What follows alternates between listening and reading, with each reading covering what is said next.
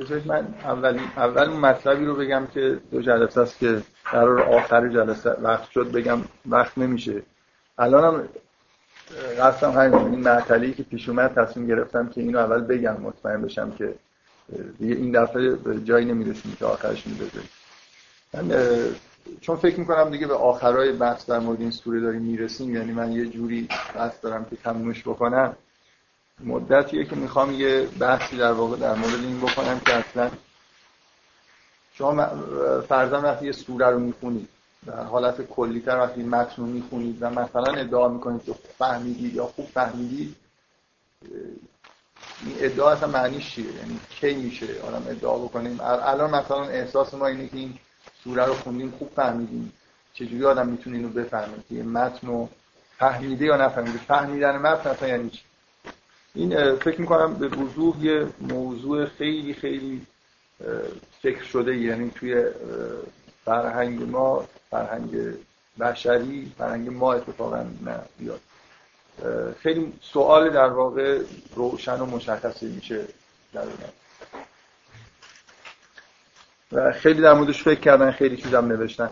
هم توی فلسفه به طور عام مطالبی وجود داره.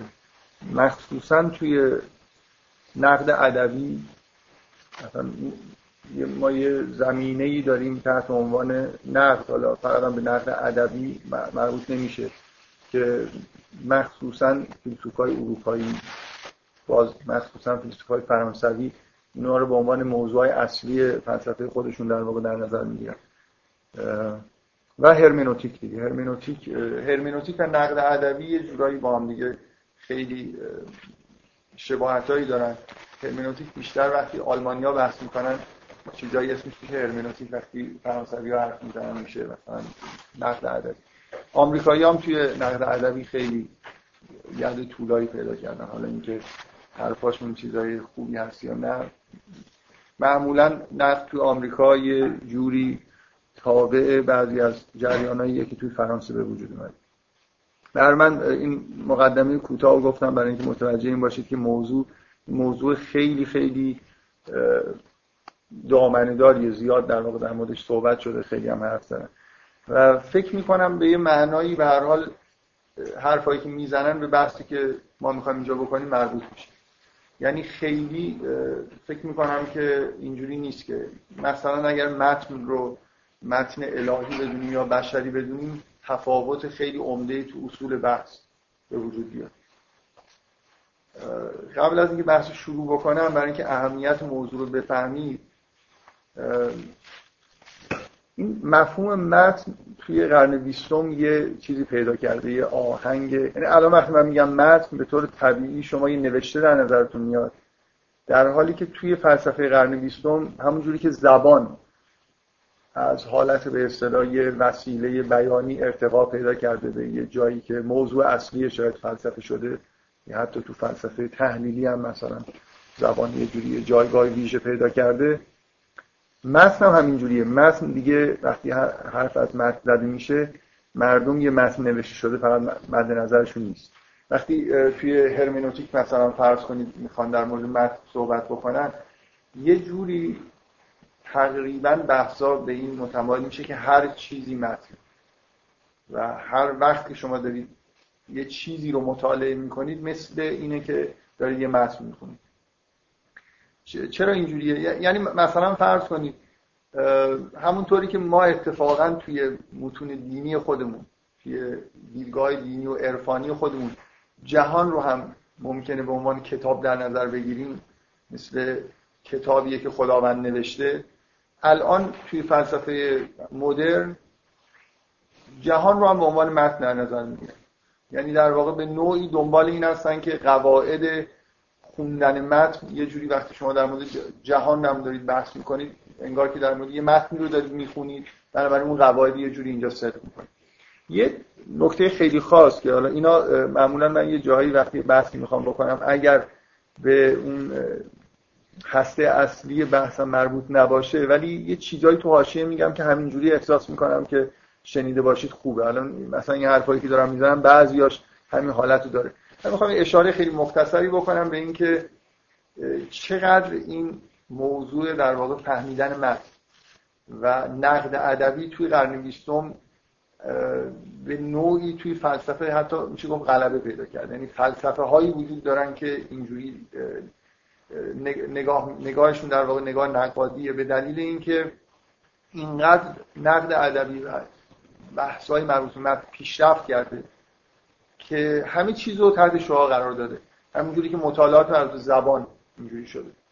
مخصوصا توی فلسفه فرانسوی اینجوری. من می‌خوام خیلی مختصر به ایده هایی که منتصب به ژاک دریدا اشاره بکنم. همینجور تحت به دلیل اینکه فکر می‌کنم ارزش داره که آدم یه بار این چیزها رو بشنوه. معروفه که میگن که دریدا در واقع مجموعه مثلا کارهایی که انجام داده یه جوری انتقامیه که ادبیات داره از فلسفه می‌گیره. اینکه فلسفه یه موقعی مثلا یه جوری سرآمد همه معرفت ها بود و اجازه می‌داد به خودش که در مورد ادبیات هم مثلا نظری پردازی بکنه. مثلا ارسطو یه کتاب خیلی معروف فن شعر داره. پویتیکا یا به زبان عربی بوتیقا بهش میگن. که به زبان فارسی هم فن شعر ارسطو ترجمه شده. اینکه بیاد اصولا اظهار نظر بکنه که مثلا شعر چیه ادبیات چیه چجوری باید باشه حتی. حالا این چجوری دریدا انتقام ادبیات از فلسفه می‌گیره؟ ببینید کاری که دریدا می‌کنه اینه. میگه که هر فیلسوفی هر کسی اصلا خلاصه وقتی فلسفه خودش رو داره بیان می‌کنه داره یه متن به وجود میاره. بنابراین وقتی که من دارم فلسفه یه آدم رو می‌خونم مستقیما که به انگار به اون آدم دسترسی ندارم به متونی که نوشته دسترسی دارم. پس اگه یه قواعد خیلی خوبی پیدا کرده باشم که چجوری میشه متنها رو خوند و چیزهایی از توی این متنها در آورد. ببینید ادبیات نقد ادبی توی قرن بیستم مخصوصا بعد از کارهایی که فروید انجام داد متمایل به این شد که وقتی که یه اثر هنری رو وقتی که یه شعر رو یه داستان رو حالا هر اثر هنری رو دارید مطالعه می‌کنید ممکنه چیزهایی کشف بکنید که خود معلف در آگاهیش نبوده در خداگاهیش درست؟ اینکه متن به نوعی از خداگاهی معلف خودش می‌تونه فاصله بگیره. درست؟ و دریدا کاری که می‌کنه اینه که سعی می‌کنه نشون بده که این فقط شعر و ادبیات نیست که اینجوریه. فیلسوفا هم همینجوری هست یعنی وقتی که دارن این کار فلسفی انجام میدن ظاهرا مسلطن به این که چیزی که دارن می‌نویسن بنا به قواعد منطقی دارن نتیجه می‌گیرن و همه چیز تو خداگاهشونه ولی اینجوری نیست. یعنی همون جوری که یه شعر رو مثلا شما وقتی دارید می‌خونید به یه کاربرد خاص یه واژه توی اشعار یه نفر توجه می‌کنید و بعد مثلا میرید یه تحلیلی انجام می‌دید. یا بعضی از تصاویر و تمثیل هایی که توی ادبیات و شعر هست رو برمیدارید مطالعه می‌کنید و توش رگه هایی از ناخداگاهی اون آدم رو پیدا می‌کنید. چیزهایی که خود اون آدم بهش دسترسی نداره. مثلا فرض کنید این آقای رضا براهنی کتاب خیلی جالبی نوشته تحت عنوان طلا در مصر. نمی‌دونم کسی این کتاب دیده یا نه. این کتاب خیلی معروفی و قدیمی هم هست یعنی توی ادبیات ایران من فکر می‌کنم در زمان خودش خیلی کتاب پیشروی بوده. حالا الان شاید اینطور نباشه.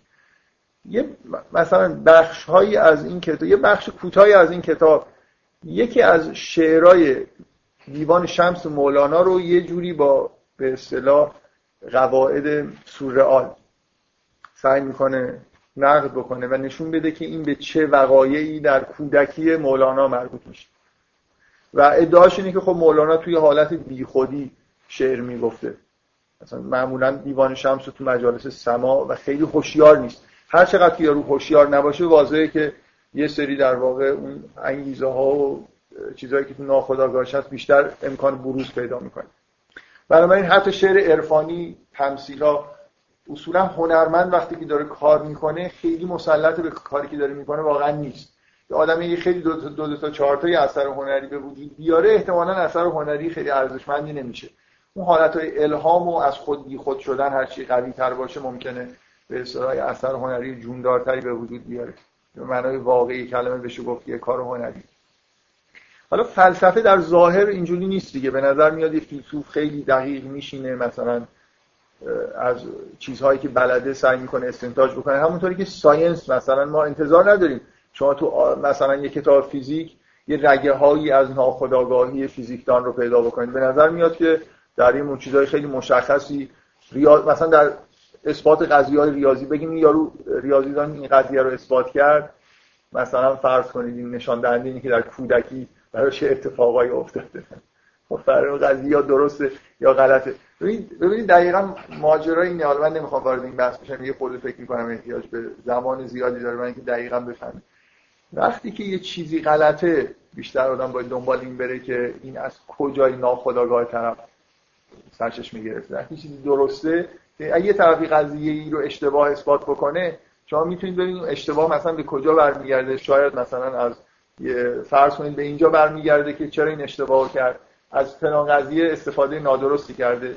چون اون موقعی که اون قضیه رو داشت می‌خوند مثلا یه اختلافات خانوادگی داشت و یا آثار بدی مثلا تو ذهنش بود. حالا چیزای اینجوری آدم بگه. هیچ این کارو نمی‌کنه. ارزش نداره. شما ریاضیات یا فیزیک رو بیاید متون رو بردارید اینجوری بحث بکنید. ولی دریدا نشون داده فکر می‌کنم واقعا اینو نشون داده که اینجوری نگاه کردن به آثار فلسفی خیلی چیزا ممکنه به آدم یاد بده. مثلا آثار افلاطون رو اینجوری می‌خونه و از تو چیزای جالبی در میاره. چیزایی که مطمئنا افلاتون تو نظرش نیست که اینو بگه. در واقع یه جوری دریدا سعی می‌کنه نشون بده که متن ساز خودشو می‌زنه.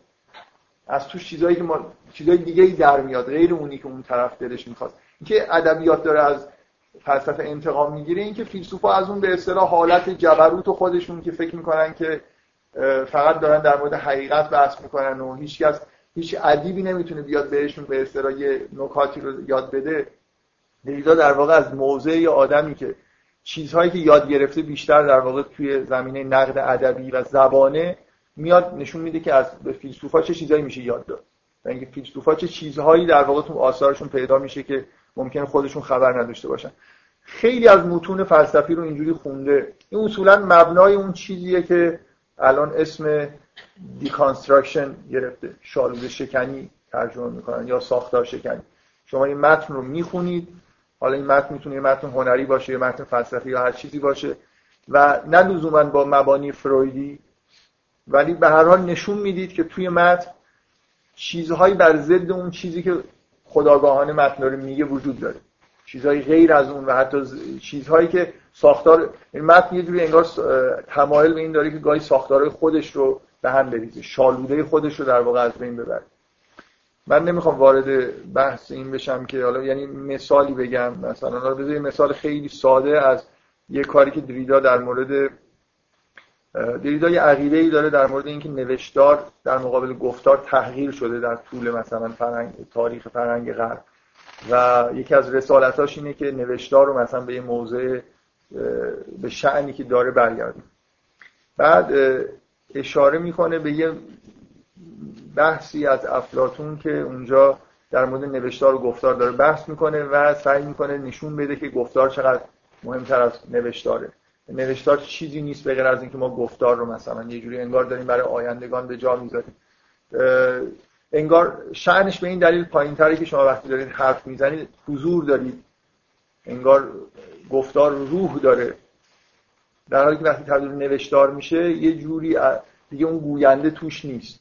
حالتهای ادا کردن دیگه توش نیست. خیلی خیلی چیزهایی که توی گفتار هست توی نوشتار نمیاد. نوشتار یه جوری یه حالت بیجان و یه چیز مرده ایه در مقابل گفتار که یه چیز جان داری. بعد از این استفاده می‌کنه که تو متن افلاتون واژه فارماکون رو که افلاتون به معنای سم به کار برده و به نوشتار نسبت داده برمیداره یه تحلیل زبانشناسی روش می‌کنه. فارماکون مثلا یه جوری در زبان یونانی معنای دو پهلویی داره. به معنای دارو هم هست. ما الان فارماکولوژی که میگیم به معنای داروشناسیه. دیگه در واقع ببین فارماکون خیلی نزدیک به اون معناییه که توی ادبیات ما تریاک داره. تریاک به معنای سم هست و معنای دارو هم هست. هر دو تا معنی رو همزمان داره.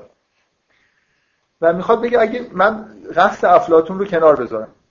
اینکه من مثلا یه جوری می‌دونم که افلاتون می‌خواسته بگه که این سمه می‌تونم این متن رو یه جوری بخونم که معنای برعکس خود اینی که افلاتون می‌خواست و میده. فارماکون رو معنای دارو بگیرم که در یونان می‌شد اینو گرفت.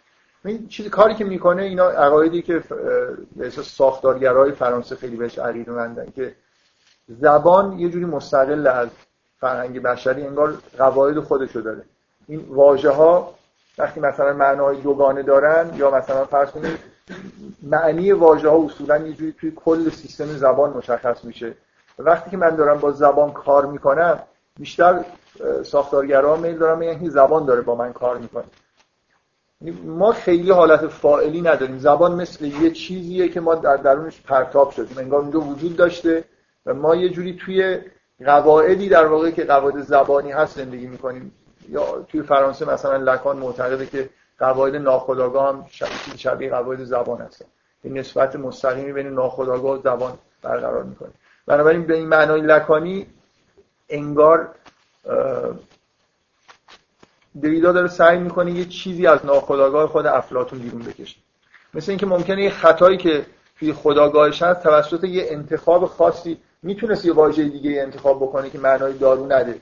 فقط من ویژه سم باشه. ولی انگار ذهنش متمایل چون داره به یه جایی می‌رسه که از نظر دریدا درست نیست متن یه جوری این ساختار رو شکسته مثل اینکه بر... یعنی متن مستقل از اینکه افلاطون چی می‌خواست بگه یا نمی‌خواست بگه یه چیزی داره میگه. دریدا سعی می‌کنه اون ازش بیرون بیاره. بنابراین این واقعا یه جوری انتقام ادبیات از فلسفه هست یعنی پوست فلاسفه اینجوری کنده میشه که اصلا اون چیزایی که می‌خوان بگن و انگار نگفتن. ممکنه چیزای دیگه از متناشون فهمیده میشه که متن میشه عین در واقع شما متن فلسفی هم عین متن ادبی بخونید و از توش چیزای جالبی در بیارید.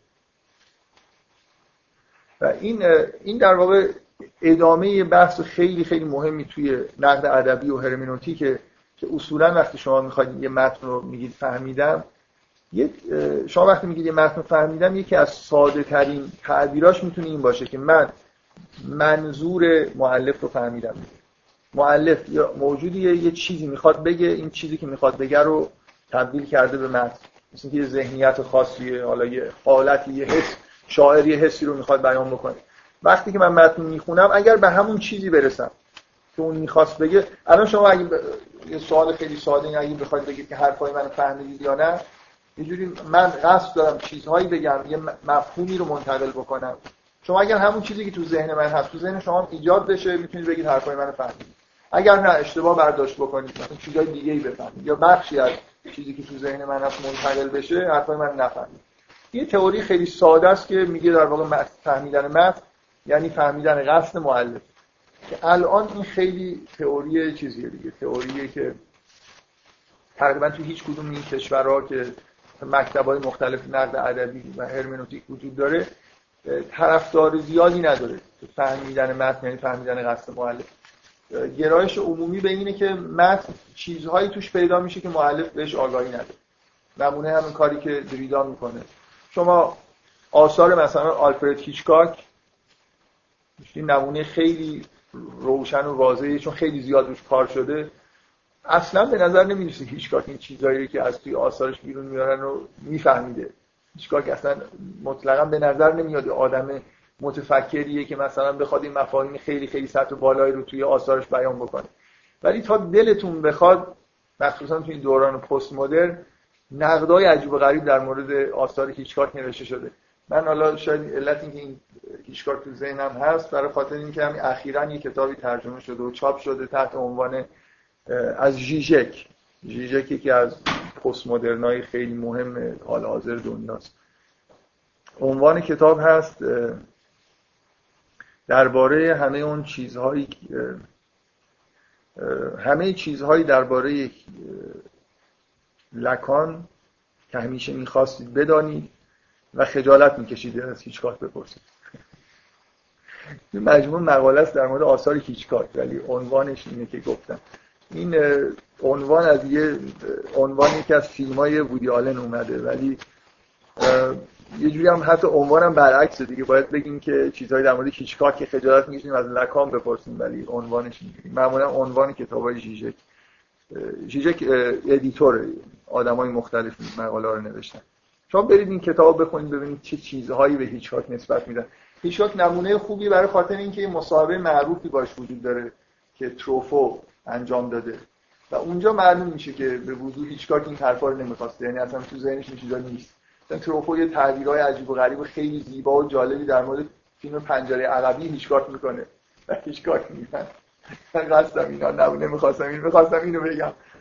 خیلی ساده و پیش با افتاده مثلا فرض کنید در مورد فیلم قایق نجات خودش گفته من همیشه وسوسه اینو داشتم که می‌تونم توی دو متر مربع یه فیلمی بسازم که اینقدر خوب تدوین شده باشه که محدودیت فضا رو تماشاگر احساس نکنه دستش این بوده.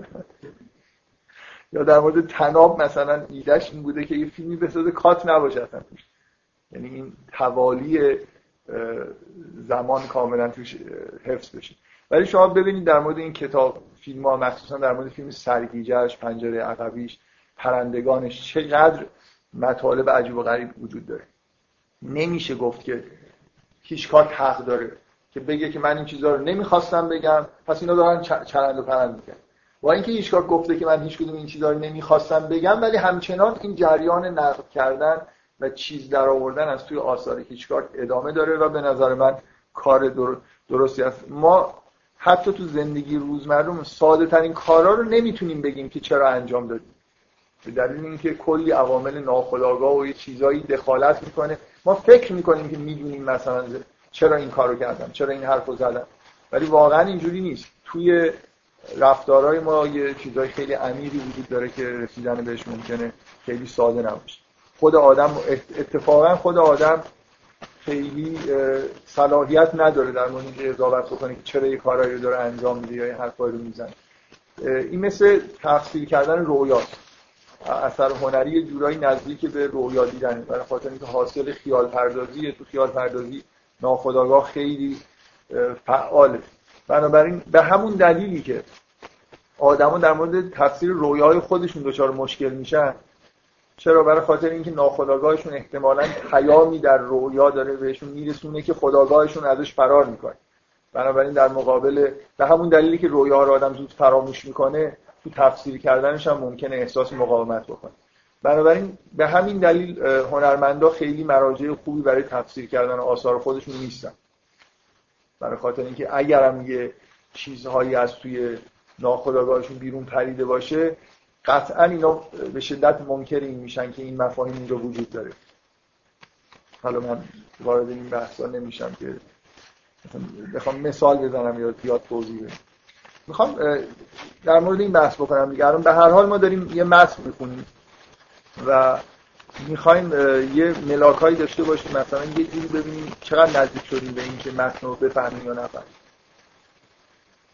من می‌خوام ملاکایی بگم که خود اینقدر کلی باشن که وارد این به اصطلاح مباحث اختلاف نظرهایی که تو این زمینه هست نشه. میشه گاهی از این حرفا زد دیگه. یه جوری چیزای عامی بگیم که کم و بیش همه قبول داره. خب یه مسئله این که اینجا اصلا تمایز بین خداگاه و ناخداگاه اینا در مورد این تفاوت وجود داره. اگر کسی معتقد باشه که متنی که داره می‌خونه یه متن الهیه و ساخته انسان نیست به یه معنایی در واقع تمایز بین خداگاهی و ناخداگاهی و اینا اصلا اینجا وجود داره.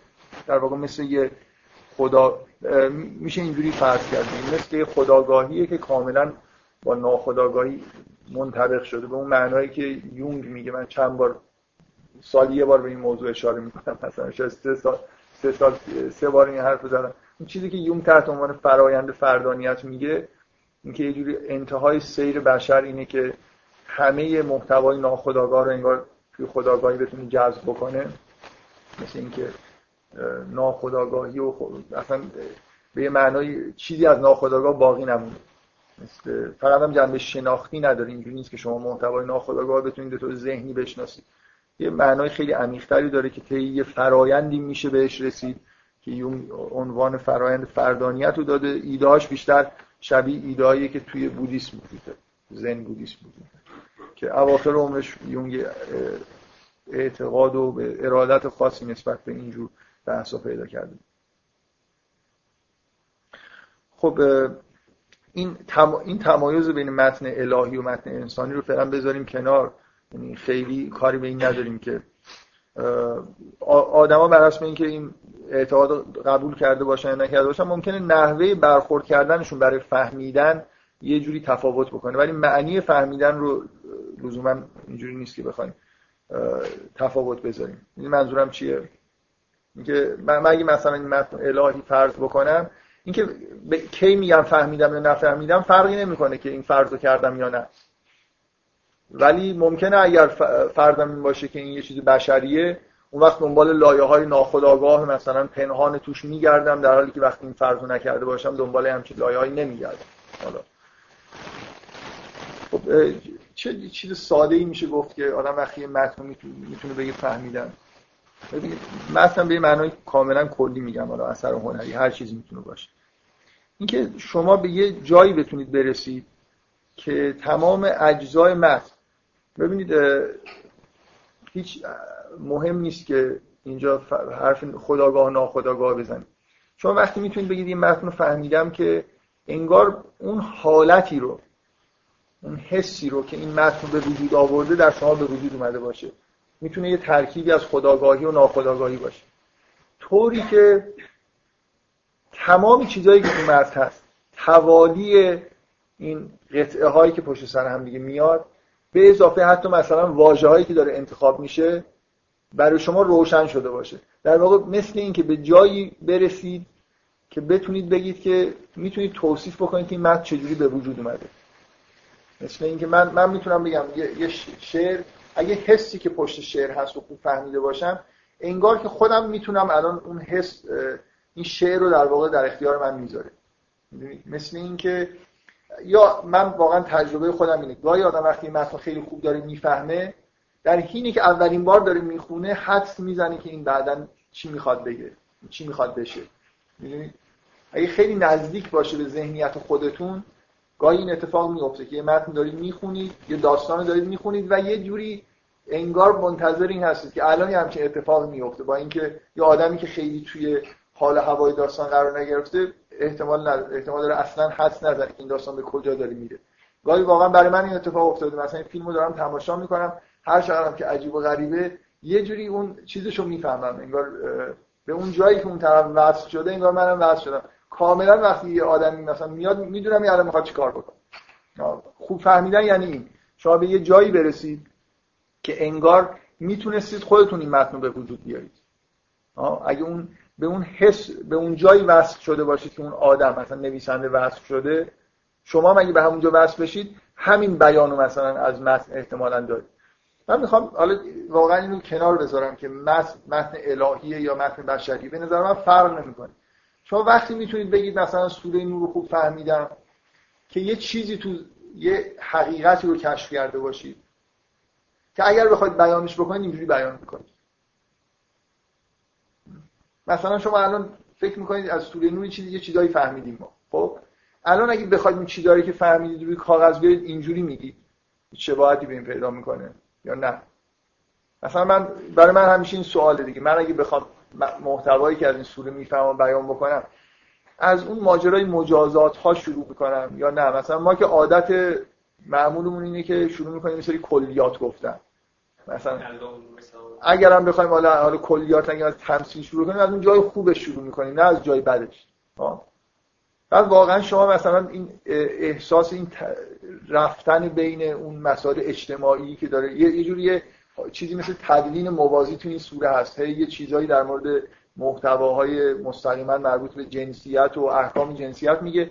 بعد یه جوری آدما رو می‌بینید که چجوری دارن عکس عمل نشون میدن توی جامعه. بعد دوباره برمیگردید یه سری از این چیزا رو میگید دوباره اونا رو می‌خونید دوباره برمیگردید اینجا. بعد آخرش هم با یه چیزای اجتماعی تموم میشه. ببینید الان من فکر می‌کنم با این توضیحاتی که من دادم این خیلی براتون غیر طبیعی نیست. یعنی متن اینشو درک می‌کنید که خوبه. ما مثلا ما معمولا چیکار می‌کنیم؟ ما اگر هم یه همچین چیزی در دو فصل متن می نویسیم یه فصل آخر رو اختصاص میدیم ببینید مثلا این عکس های اجتماعیش اینجوری بود. بنابراین ببینید من می‌خوام من جلسه اولی حرفی زدم حالا می‌خوام دوباره هم تکرار بکنم که یه جوری فهمیدن سوره آدمو چیز می‌کنه دیگه. به یه جایی میکشونه که به نظر میاد انتها نداره. همه این حرفایی که الان من زدم در مورد یه جوری کنار هم چیدن این قطعه هایی که فهمیدیم. در مورد واژه هایی که به کار رفته چطور؟ شما اگه این واقعا این سوال خیلی مهمیه که الان یه آیه رو که دارم می‌خونم اگه اون محتوایی که دارم می‌فهمم محتوای خوبی باشه همین واژه ها رو من به کار می‌برم. یعنی یه جوری متوجه چی میگم؟ مثلا خیلی, خیلی جا واژه های مترادف وجود داره. اگه خیلی دقیق متن رو فهمیده باشید این متن فرق نمی‌کنه بشری باشه الهی در مورد هر متن میشه گفت اون انتخاب خاصی که شاعر مثلا از واژه ها کرده از نظر شما مثل اینکه یه بار سعی کنید شعر رو حفظ نکنید. اگه خوب فهمیده باشید باید بتونید بازسازیش بکنید. اگه یه بار یه شعر رو سعی کنید بدون اینکه خیلی یه بار خوندید فکر می‌کنید که خیلی خوب فهمیدید. سعی کنید بازسازیش بکنید می‌بینید که چقدر واژه‌ای که به کار می‌برید با واژه‌های اون آدم فرق اگه از حافظتون کمک نگیرید می‌بینید که شما اون احساسش نسبت به واژه ها فرق می‌کنه با شما واژه های دیگه ای آورده. همین که شما سعی بکنید که انگار این تمرین رو انجام بدید. الان بدونید که سوره نور رو حفظ کرده باشید یه بار سعی کنید از محتوایی که تو ذهنتون هست رو پیاده بکنید. ببینید چقدر فرق داره. الان ممکنه اینقدر خونده باشید که دیگه خیلی جاهاشو مثلا یادتون میاد. ولی به نظر من فهمیدن متن یعنی این که اگه بشه حافظه رو پاک کرد فقط اون محتوایی که فهمیدید اون حسی که بهتون دست داده اونو بتونید به اصطلاح یه جوری بیان بکنید چیزی شبیه متن در بیاد دیگه.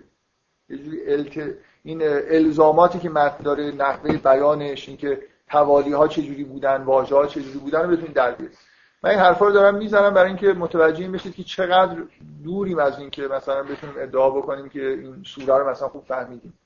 واقعا یعنی احسا... یه چیزایی ممکنه فهمیده باشه ولی اینکه به یه جای آدم برسه که واقعا این متن طبیعی براش جلوه بکنه. یعنی احساس کنه این بهترین بیان اون چیزیه که من الان تو ذهنم هست. اینجوری انگار به اون جایی وصل شدید که این سوره از اونجا دانلود شده. چون خیلی جاهای سطح بالایی هن معمولا آدم به یه همچین جایی وصل نمیشه. من چرا باید معیاری باشه که من حرف شما رو فهمیدم پس برای اگه بخوام حرف شما رو بگم باید همین باشه گفتیم که معیار که من ذهنیت خداگاه و ناخداگاه شما تو من ایجاد خب. حالا مگه این ذهنیت خداگاه و ناخداگاه یه چیز زبانیه که من دوباره هم چیز گزارهای زبانی رو تولید کنم چیزی که شما دارید میگید اینه که ممکنه نوع به استفاده من و شما از زبان فرق بکنه. به طور جزئی من قبول دارم که آدما استفادهشون ببینید من حرفم اینه. اگه مثلا فرض کنید نیما یه احساس خیلی خاصی نسبت به شب داره و واژه شب و یه جور خاصی به کار می‌بره. شما یا این احساسش رو فهمیدید یا نفهمیدید؟ یعنی یا وارد فضای ذهنی اون آدم شدید یا اگه نشدید چه رو نفهمید اگه شده باشید اون واژه معنای خیلی خاصی برای نیما داره. برای شما اون معنی خاص رو پیدا می‌کنه. وقتی که دارید دوباره سعی می‌کنید شعر نیما رو بازسازی بکنید می‌دونید که اینجا باید واژه شب رو استفاده بکنید نه مثلا تاریکی. می‌دونید منظورم چیه؟ یعنی اون یه بخشی از فهمیدن متنه. اون بفهمید که اون آدم واژه رو چجوری داره حتی استفاده می‌کنه. به نظر من مهمترین من در با شما که دیگه این حرفا رو نداریم مهمترین بخش فهمیدن قرآن شده اینه که واژه رو بفهمید همون احساسی رو پیدا بکنید که باید داشته باشیم نسبت بهش. یعنی عمیق واژه رو درک بکنید اگه واژه رو در اگه شما مثلا اسماء الهی رو دقیقا اونطوری که تو قرآن به کار میرن فهمیده باشید می‌فهمید که بعد از این آیه باید بگید مثلا غفور و رحیم نباید بگید مثلا غفور و رحمان برای اینکه فرق رحیم و رحمان رو فهمیدید. اگه نه ممکنه دوباره که دارید یادآوری می‌کنید مثلا بگید رؤوف و رحمان به جای مثلا غفور و رحیم برای اینکه خوب نفهمیدید دیگه.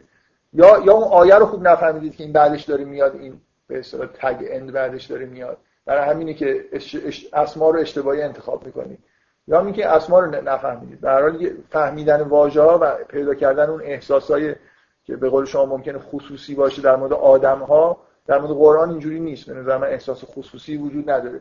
یه من فکر می‌کنم خیلی رو این تاکید کردم که زبانی وجود داره انگار در جهان.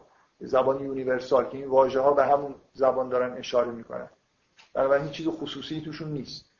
در مورد آدم ها به اگه شما فکر می‌کنید که آثار هنری یا آدم رو فهمیدید بنابراین باید احساسات اون آدم نسبت این واژه هم فهمیده باشید. اگه نه نفهمیدید یه چیزی دیگه خب ببینید پس من احساس هم اینه. متن فهمیدن متن مثل اینه که شما یه مجموعه چیزایی توی یه متن هست که اینا حول هوش یه من باز از این تمثیل هرم می‌خوام استفاده بکنم. مثل اینکه شما مثلا دانش اصولا معرفت اینجوریه که من وقتی که یه سعی می‌کنم مثلا یه تئوری بسازم یه چیزی رو وقتی میگم فهمیدم کاری که انگار دارم انجام میدم اینه که اجزا یه چیزای پراکنده ای دیدم که اینا رو میشه تحت یه چیز کلیتر جمع کرد. درست؟ و وقتی که اون چیز کلی رو بفهمم احساس می‌کنم که فهمیدم.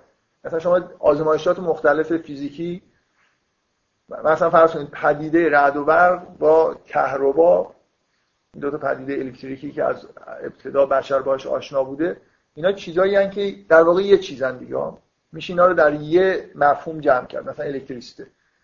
و خیلی خیلی پدیدهای دیگه ای که بعدا کم کم به وجود اومد مثل مثلا ساختن باتری نمی‌دونم خیلی اتفاقات شیمیایی که میفته وقتی که من میگم اینا رو در واقع می‌فهمم که اینا به یه چیز در واقع با یه تئوری کلی میشه همه اینا رو بیان کرد. احساس می‌کنم که این وقایع پراکنده رو فکتای پراکنده رو فهمیدم. مثلا اصولا فهمیدن یه جوری به معنای توی لول بالاتری بردن و جمع کردن اطلاعات تحت یه چیز کلی. این رفتن از چیزهای جزئی به کلی اساس فهمیدن حالا شما هر تعبیری که می‌خواید از فهمیدن به کار در متن هم همینجوریه. در متن معنیش چی میشه؟ مثل اینه که من این اصطلاح مدام به کار می‌برم که متن انگار از یه جایی دانلود شد در مورد یه انسان ممکنه این جا یه چیزی بین خداگاهی و ناخداگاهیش باشه. یه حسی همراه با یه سری افکار و چیزای ذهنی. در مورد مثلا این متن اگه این اعتقاد رو قبول داشته باشیم که متن الهیه انگار از یه حقایقی در عالم به یه صورتی به اصطلاح ظهور پیدا کردن به صورت متن. بنابراین متن هم در واقع مثل پیدا کردن دانش توی امور تکوینی انگار یه مجموعه فکتایی در اختیار من هست که همین اجزای متن که اینا در یه چیزی جمع میشن. مثلا یه شعر در یه حسی کنار هم دیگه همه این واژه ها همه این چیزهایی که اونجا کنار هم چیده شدن یا یه داستان. شما داستان می‌خونید مثلا در مورد داستان کوتاه شاید خیلی راحت تر باشه. آدم این داستان کوتاه می‌خونه و اون احساس عمیقی که پشت داستان هست رو درک می‌کنه جایی که انگار این داستان ازش اومده. و هر حال این داستان تحت یه فرایند روانی شکل گرفته دیگه. یه چیزی یه تجربیاتی یه احساسی در یه هنرمندی به وجود آورده که بعدا برای اینکه اینا رو بیرون بریزه و بیان بکنه اینو به شکل داستان بیان کرده. لازم نیست که مسلط باشه به اینکه این احساس چیه. به چه چیزایی در گذشته خودش مثلا ربط پیدا کرده و این تصاویر از کجا دارن میان مخصوصا توی شعر. ولی وقتی شما به اونجا برسید مثل اینکه این پراکندگی ها رو جمع کردید در یه نقطه ای و از یه جایی در واقع بهتون الهام میده که همه این چیزهایی که ظاهرا در یه شعر نو مثلا پراکنده به نظر می‌رسه از کجا نشأت گرفته. من باز یه بحث حاشیه‌ای بکنم.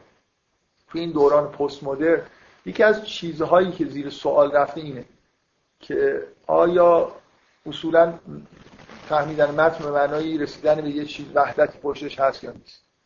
چون اصولا دوران پست مدرن دورانی که به طور سوری هم شده همه چیز رو زیر سوال می‌برن پس این هم میشه. یعنی شما هر عقیده ای رو یه راحت میشه متفکر پست مدرن شد. شما هر چیزی که همه به نظرشون بدیهی می‌رسه رو ببرید زیر سوال.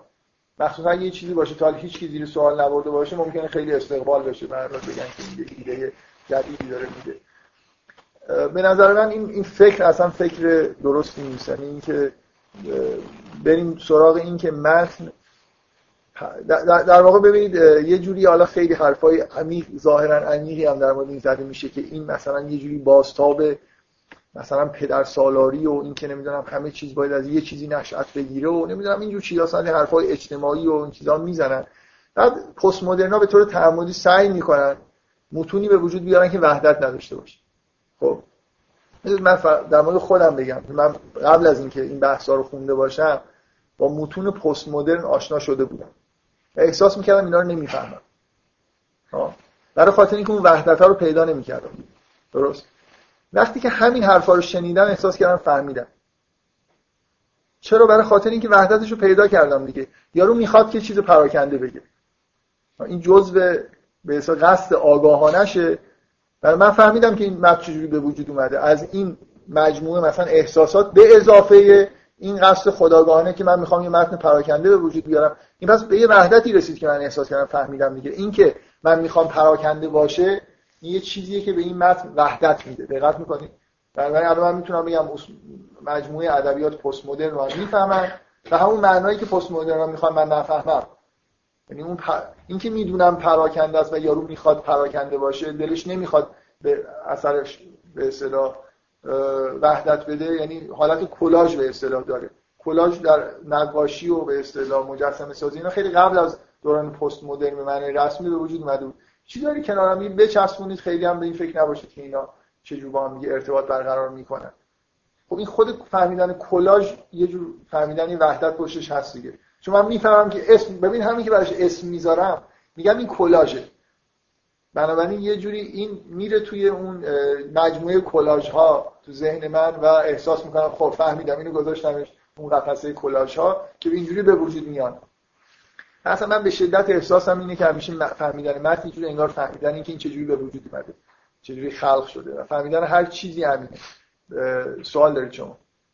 خیلی مؤلف تصمیم صورت رندوم یه بار کلاش تولید کنه یه بار مثلا معنی واحد یه من اگه من یعنی نمیشه پلی بول من چیکار دارم که این اثر مال کیه؟ من یه متن رو نگاه می‌کنم احساس وحدت بهم دست میده یا نمیده؟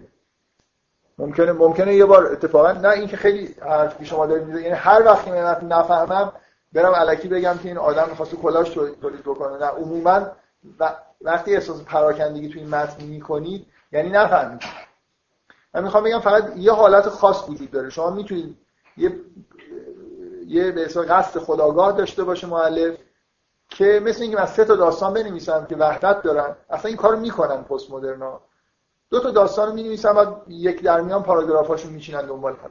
خب حالا که چی؟ میشه دو تا مثل اینکه تو نقطه هرم تو اون هرمش دو تا نقطه وجود داره که مال هر کدوم داستان هست این مثلا یه خط بکشید وسط این اون وسطش قرار گرفته. یا مثلا جمع برداری دو تا چیز هم ریختن. خلاصه وقتی که من همینو می‌فهمم این متن فهمیدم دیگه. اگه نفهمم این دو تا داستانه نفهمیدم.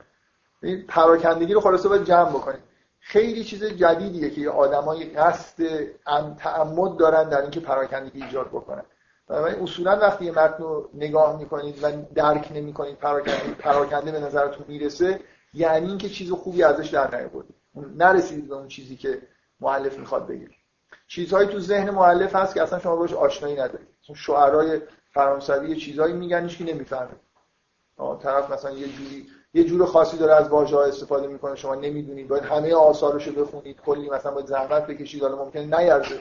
مثلا واقعا ارزش داره که آدم عمرش رو بذاره آثار مالارمه رو بفهمه.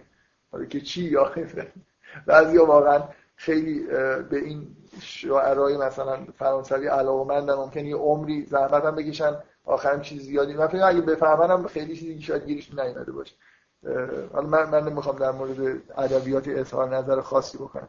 به هر حال پراکندگی نشانه نفهمیدن. مگر یه حالت خاص که باز اونجا باید شما بفهمید که پراکندگیش چیه؟ مثلا تعمدن به وجود اومده و اجزاش رو به عنوان چیزایی که ازش وحدت در میارید بفهمید. فکر می‌کنم این چیزی که پست مدرنا خب به طور سوری انکار می‌کنن جز ذات فهمیدن این ساختار ذهن ما یه طوریه که بجز با وحدت بخشی اصلا به فهمیدن نمی‌رسیم. یعنی مثل اینکه من این کلا یکی از ویژگی های جهان پست مدرن اینه که سعی می‌کنن که از طبیعت فرار بکنن. یه جوری انگار من یه بارم این حرف رو زدم دوبارم میگم. فکر کنم خیلی چیز مهمیه که آدم درک بکنه. الان بین اینکه چه چیزهایی مثلا فرض کنید از شیوه های زندگی چه چیزهای سنتی و چه چیزهای طبیعیه تمایز کافی در واقع قائل نمیشن. هر چیزی که از گذشته بوده به نظرشون میاد جز سنته و سنت شکنی می‌کنه.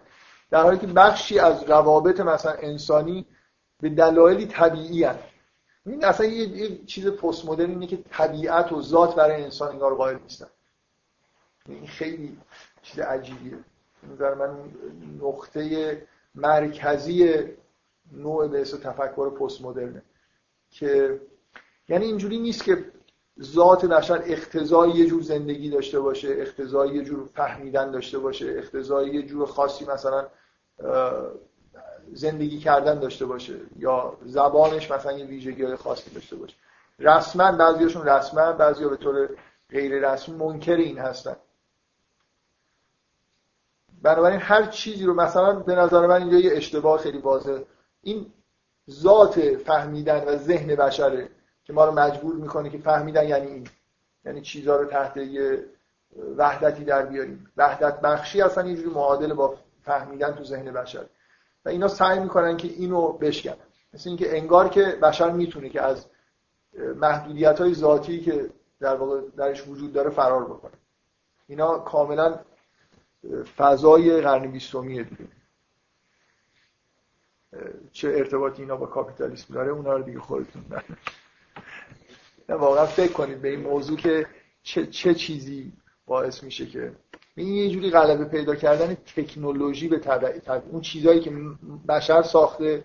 ما الان بیشتر توی چیزهایی که خودمون ساختیم زندگی می‌کنیم. در حالی که این خیلی احمقانه است این چیزایی که ما ساختیم طبق قواعد طبیعی کار می‌کنن. اصلا اینکه بین چیزایی که خودمون ساختیم با طبیعت تمایز خیلی آشکاری قائل بشیم اصلا خیلی فکر ابتدایی. اونقدر توی ساخته های خودمون که حالت اختیاری دارن. یعنی من درست درخت رو نمی‌تونم بگم که جور دیگه ای باشه. ولی به نظرم میاد مثلا مجسمه هر دلم بخواد می‌سازم نمی‌دونم میز و صندلی رو خودم هر شکلی دارم می‌خواد در میارم. اتفاقا گرایش هم داریم به دلایل کاپیتالیستی به تنوع هی چیزا رو تغییر شکل بدیم. یه جوری انگار باورمون شده که اصلا چیزی وجود طبیعتی وجود نداره. اراده ما مثلا اختیار انسان می‌تونه همه چیز رو دگرگون بکنه. در حالی که این خیلی خیلی خیلی خیلی نکته اساسی و خیلی بدیهیه که غلطه و ذات من فکر می‌کنم این تفکرات پست پست مدرنیسم از دو تا چیز به نظر من تشکیل شده. یکیش خیلی خوبه یکیش خیلی خیلی افتضاح افتضاحش همینه. یه جوری در واقع به طور اکستریم رسیده به یه جایی که اشتباه خیلی خیلی بزرگی که از توی مدرنیسم بود رو دوباره مرتکب میشه. اون چیز خوبش اینه که از مدرنیسم انتقاد می‌کنه. در واقع چون مدرنیسم رو مثل سنت نگاه می‌کنه یه مقدار برای بشر رو از یه خوابی انگار داره بیدار می‌کنه. آدما یه جوری بعضی از این ویژگی ها مثلا اینکه خیلی چیزایی که من تو همین در به طور جست و گریخته میگم بعضی چیزای دوران مدرن اصلا چنان تو ذهن آدما حک شده شده بود و هنوزم شده. مثل مثلا فرض کنید که ما در جهان پیشرفته داریم زندگی می‌کنیم. بشر پیشرفت کرده. اصلا یه جوری انگار زیر سوال بردن این خیلی کار مثلا عجیب و غریبیه در حالی که پست مدرنا همه این چیزها رو این اسطوره های مدرن رو می‌برن زیر سوال ولی انگیزشون رسیدن به یه چیزیه که هیچی توش انگار نباشه. هیچ قاعده ای وجود نداشته باشه. یه بار من یه بار من از قواعد انتقاد می‌کنم از قواعد موجود. برای اینکه می‌خوام بگم که این قواعد غلطن قواعد درست اینان. یه بار اینکه می‌خوام بگم اصلا قاعده غلط و درستی وجود نداره. پست مدرنا اینجوری در واقع قواعد مدرن رو قبول ندارن برای اینکه اصلا قاعده ای رو قبول ندارن. و اینکه مدرن ها هم خلاصه به یه جایی رسیدن که به قواعدی معتقد شدن مثل اینکه برای خودشون یه دینی ساختن که اعتقادات خاصی پیدا کردن از نظر پست مدرن زیر سوال. در حال اون تلاشی که می‌کنن که دست بندازن بعضی از ایده های مدرنو تلاش جالبیه. ولی نهایتا اون چیزی که بهش می‌رسن همینه. اینکه هیچ اختزایی برای بشر وجود نداره. ادبیات مثلا بیایم بگیم که خب ما یه ادبیات می‌سازیم که اینجوری باشه. مثلا تو میگی وحدت بخشی من بیا من الان یه متن می‌نویسم که اینجوری نباشه. در حالی که ما نمی‌تونیم از قوا... بعضی از چیزهای ز... ما نمی‌تونیم یه جور تفکری درست بکنیم که توش قاعده مثلا امتناع تناقض زیر سوال حالا هر کاری می‌خواید بکنید. یه متن بنویسید که این قاعده توش نباشه. هیچ معنی, هیچ معنی نداره. نمی‌تونید دنیا رو بفهمید یه طوری که امتناع تناقض توش نباشه. این دیگه مثل محدودیت ذاتی ذهن ماست. ما نمی‌تونیم خارج بشیم از این. یه عده حالا من از یه چیز تخصصی خودم استفاده بکنم. یه عده فکر می‌کنن اینکه منطقای دو ارزشی در واقع متا... هر چیز یا درست یا غلط. حالا ما منطقای سه ارزشی هم می‌تونیم داشته باشیم. الان منطق این ارزشی هم می‌سازن. بنابراین مثلا ذهن ما داره یه جوری به چیزایی می‌رسه که خارج از قاعده امتناع تناقضه.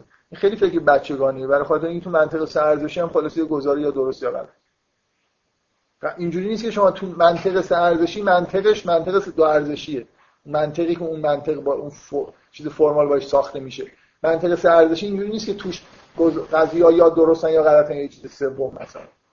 قاعده ای که شما باش منطق سه ارزشی ریاضیات می‌سازید خلاصه منطق دو ارزشی ما هر جور همین حرفایی که الان من دارم می‌زنم همش مبناش اینه که خلاصه دارم در مورد چیزایی که دارم میگم این حرفی که دارم می‌زنم درسته. مثلا اگه یه نفر بیاد بگه که منطقه من من می‌توانم چیزی گزاره بگم که مثلا امتناع توش نباشه باز داره فکر می‌کنه داره چیزی درستی میگه دیگه. بنابراین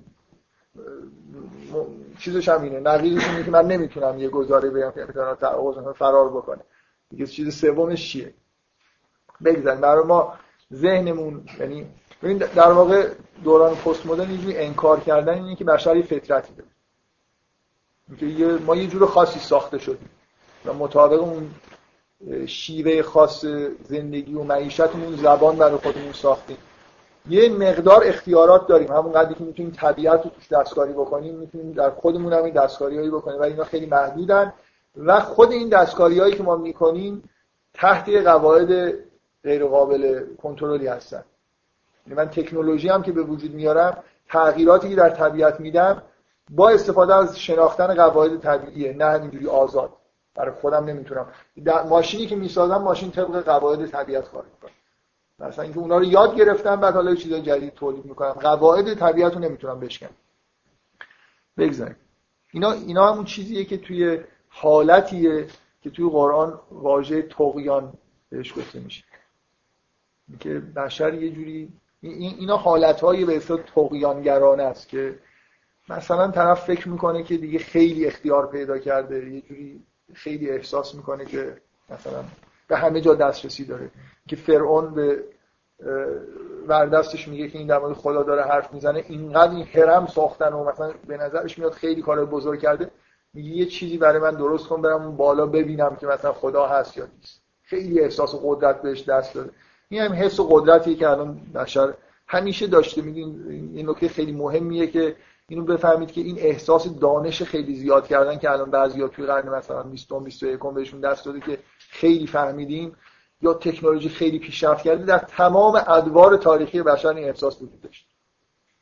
برای اینکه همیشه احساس می‌کردن از قبلیاشون بیشتر فهمیدن. و اصلا تصوری از اینکه چقدر میشه فهمید که ندارن. واقعا شاید هزار سال دیگه یه بشری به اینکه بشر قرن 20 فکر می‌کرد خیلی چیز فهمیده از خنده رودوبار بشه. اگه واقعا این احساسش منتقل بشه که این آدما با این مثلا تکنولوژی احمقانهشون و این دانش سراپا مثلا اشکالشون فکر می‌کردن خیلی پیشرفت کردن. در حالی که این چیزای خیلی بدیهی و اساسی رو مثلا نمیفهمیدن. خب این بگذاریم حالا. اینا احتیاج به قوه تخیل داره. قدرت تخیل این چیزیه که در نظام آموزشی ما نهایت تلاش میشه که از بین بره. برای خاطر اینکه آدما ممکنه اگه دچار تخیل تخیل چیز خیلی خوبیه دیگه. یکی از نیروهای ذهن ماست که ازش معمولا استفاده نمی‌کنه. حالا من می‌خوام اینو بگم که فهمیدن یه سوره مثل اینه که شما اون پراکندگی هایی که توی سوره هست تو ذهنتون در یه چیز واحدی جمع بشه در حدی که مثل اینکه ساختار سوره رو بفهمید چرا از اینجا شروع کرده به اونجا رفته حتی مثلا ریز بشید در اینکه این مفهوم چرا با این واژه ها بیان کرده. واژه ها رو اونقدر دقیق فهمیده باشید. تقریبا نشدنیه که آدم کاملا به همچین جایی برسه. مثل فهمیدن هم، همه چیزه. علامه طباطبایی ادعایی داشت که می‌گفت که در هر سوره ای همه معارف الهی هست. یعنی یه جوری انگار همیشه یه چیزهای خلاصه وجود داره که اونقدر سطح بالان که همه چیزو میشه ازش نتیجه گرفت. بنابراین فهمیدن یه سوره مثل فهمیدن همه چیزه. بنابراین انتظار این که به یه جایی برسیم که بشه همچین دیدگاهی پیدا کرد خیلی دور نیست ولی فکر می‌کنم ملاکی به دست ما میاد که وقتی داریم یه متن می‌خونیم یه سوره چقدر نزدیک شدیم. هر چقدر که با چیزای عجیب و غریبتر توی سوره بیشتر براتون باشه یعنی می‌خونید احساس بکنید که چقدر این عجیبه. چرا اینجا اینو گفته؟ چرا این بعد از اون اومده؟ این اگه قبل می‌گفت که مثلا اینجوری بهتر می‌شد. و خب تا وقتی که این احساسو دارید نزدیک نشدید به فهمیدنش دیگه. در مورد هر متن صدق می‌کنیم. چیزی که من دارم میگم. خب یه نتیجه که من می‌خوام بگیرم اینه که اصولا گرایش کودکانه به متنهایی که پراکندگی توشون نیست رک و راست از یه جایی شروع میشن. با یه توالی منطقی خیلی ساده جلو میرن و به یه جایی می‌رسن. گرایش به اینکه متنها اینجوری باشن یه گرایش کودکانه است. برای خاطر اینکه چیز خیلی زیادی نمیشه اینجوری گفت. به نقطه خیلی بالایی از هرم نمیشه رسید. من استدلال ریاضی دارم می‌کنم. شما مثل اینکه یه نقاطی رو اگه کف هرم جاهای خیلی مختلفی توی هرم پخش کرده باشید اون نقطه‌ای که همه اینا رو جمع می‌کنه خیلی بالا میره. ولی اگر همه چیز کنار هم دیگه باشه مثل این نقطه ها حرفای نزدیکی به هم بزنید جایی که اینا رو جمع می‌کنه یه خود بالاتر از خودشه دیگه. همه یه دارم یه استدلال هندسی می‌کنم. متوجه چی می‌خوام بگم؟ یه جا توی هرم من اگه مثلا یه سری نقطه‌های پراکنده اینجوری داشته باشم برای جمع کردن اینا تا نزدیکای نوک هرم باید برم تا اون شعایی که از اونجا میاد همه اینا توش باشه. ولی اگه همه رو مثلا اینجا بگم اینجا بگم مثلا یه هرم کوچولو اینجا هست که اینو بفهمم همه رو فهمیدم. ریاضیات اینجوریه. مثلا شما وقتی ریاضیات هدفش اینه که همه چیزو در واقع یه جوری نزدیک به همه دیگه. مو به مو من بگم که این از این نتیجه میشه از این نتیجه میشه. بنابراین شما وقتی ریاضیات هم به چیز خیلی عمیقی در عالم مثلا به اشاره نمی‌کنه هر چیزی که هست همونی که اونجا نوشته در واقع. پشتش دیگه چیزی وجود نداره. درست؟ من می‌خوام بگم این یه گرایش کودکان است که یه نق می‌زنن که قرآن مثلا یا شعر نو چرا پراکندگی داره. باور کنید شعر پراکندگی داره برای اینکه یارو یه چیز عجیبی می‌خواد بگه. مرض حالا ممکن این پست مدرن مرض داشته باشن یه خورده مثلا پراکن ولی واقعا اکثر این شعرهایی که حرفای پراکنده ظاهرا زدن بیمار نبودن. یه چیزی تو ذهنشون بود که اینجوری بیان کردن دیگه. سعی کردن خوب بیان بکنن. سعی کردن واقعا خیلی یاشون صادقانه سعی کردن که واضح بیان بکنن اینجوری شده. برای خاطر اینکه اون چیزی که می‌خوام بگم خیلی عمیقه. یعنی پشت پرده انگار یه چیزی دیدن که به سادگی قابل بیان نیست. بذارید من یه استدلال حالا هندسی کردم یه استدلال از complexity هم استفاده بکنم از information theory. هر شما وقتی که یه چیزی میگید این جمله بعدی وقتی منطقی این باشه information ش اصلا صفر. هر چی پرش داشته باشه information توش. یعنی من وقتی دارم یه اخبار گوش میدم اگه یه خبر اینجوری باشه یه خبر بشنوم مثلا information معنی چیه؟ information با عکس احتمال احتمال یه چیزی رابطه داره. من وقتی دارم این چیزی به شما میگم از اول یه چیز کلی بگم بعد شروع بکنم این عادت ابلهانه ای ببخشید من این مرتب میگم. عادت ابلهانه مثلا متنای علمی و همین وقتی می‌خوام مثلا درس بدم. اول اون چیز کلی رو بگم. بیام مثلا یه گزاره اول این سوره بگم که مثلا هدف از بیان این سوره عبارت است از, از یه چیز کلی بگم. دیگه قبول دارید اگر این چیز کلی رو اول بگم بعد دیگه هیچ information ی منتقل نمیشه دیگه. برای اینکه اینا نتایج منطقی اون گزاره‌ن. چیزی که نتیجه منطقیه information توش نیست. information وقتی زیاده که شما یه آیه که می‌خونید آیه بعدش مثلا information تو غزلیات حافظ. واقعا چقدر می‌تونید حدس بزنید که بیت بعدی چیه؟ گاهی خیلی چیز پرتی به نظر می‌رسه بعد تازه می‌فهمید این چی می‌خواد بگه. یا حتی توی مصنوی مولانا یه خورده اینجوری هست. خیلی وقت شما یه داستان مصنوی رو می‌خونید به نظرتون میاد فهمیدید چی داره میگه. بعد یه دفعه یه چیز یه جزء عجیبی میاد یا نتیجه‌ای که می‌خواد بگیره باز دور از اون چیزی که شما فهمیدید. حالا این شاید خیلی مثال خوبی نباشه. ولی من می‌خوام بگم که اگه شما این متن داشته باشید که این حالت روک و راست بودن و توالی منطقی داشتن داره مطمئن باشید که این متن به چیز بالایی به اصطلاح نمی‌رسه. ممکنه فقط متن ممکنه کاری که می‌خواد انجام بدید بذارید من این استدلال ریاضی خودم رو ادامه بدم. برای اینکه به یه نقطه خیلی با یه متن خیلی شسته رفته بدون پراکندگی و جهش. به یه نقطه خیلی بالای هرم برسید چیکار باید بکنید باید اون چیزایی هم که میگید همون بالا باشه دیگه. مثلا این چند تا نقطه نزدیک به هم باشه که اون هرمه یه هرم کوچولو درست میشه. خب بنابراین آدما دسترسی پیدا نمی‌کنن به چیزی که شما دارید میگید. خود اون گزارهای کلی شما قابل فهم نیستن. برای اینکه یه آدم رو برسونید به اون چیزی که دارید. مثلا چرا شعرا اینقدر از تمثیل استفاده می‌کنن؟ تمثیل اصلا خاصیتش اینه. یه چیز خیلی ملموس به شما میگه که پشتش یه چیزی هست. اگه درکش بکنید اگه این مجموعه چیزایی که این طرف داره کنار می‌ذاره درک بکنید به یه چیز عظیمی به یه ادراک مثلا خیلی بزرگی می‌رسید که مثلا این شاعر بهش رسیده. دقت می‌کنید. من اینو دارم به این عنوان میگم که نه تنها پرا... ظاهر پراکنده قرآن چیز بدی نیست و اصلا ضروریه. برای خاطر اینکه می‌خواد که هدفش اینه که تک تک چیزهایی که داره میگه یه جوری مفهومه برای شما. فقط جمع کردنش براتون ممکنه سخت باشه. متن خوب اینجوریه که یه مجموعه لازم نیست همه هم مفهوم باشه. یه چند تا چیزای خیلی مفهوم یه سری چیزایی خود سطح بالاتر که شما نهایتا از اینا کنار همدیگه به یه ادراک کلی خیلی عمیق سطح بالا می‌رسید. درست؟ بنابراین اون آدمایی که این ایراد رو مثلا به قرآن یا به شعر نو می‌گیرن عادت ایرادداری دارن که مثلا متن همینجور من بیام کلی ترین چیزها رو اول بگم بعد چند تا مثال بزنم. طرف نمی‌دونم من نمی‌خوام بگم اونجوری هیچ چیزی منتقل نمیشه. ولی خیلی خیلی حول و حوش در واقع همون چیزایی که گفتم همون جاها می چیزایی می‌فهمم. اینجوری نیست که احساس مکاشفه به دست بده.